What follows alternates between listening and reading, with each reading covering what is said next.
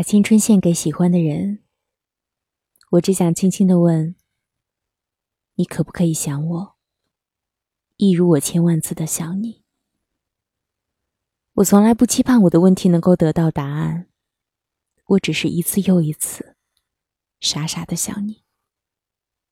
一晃眼，三年过去了。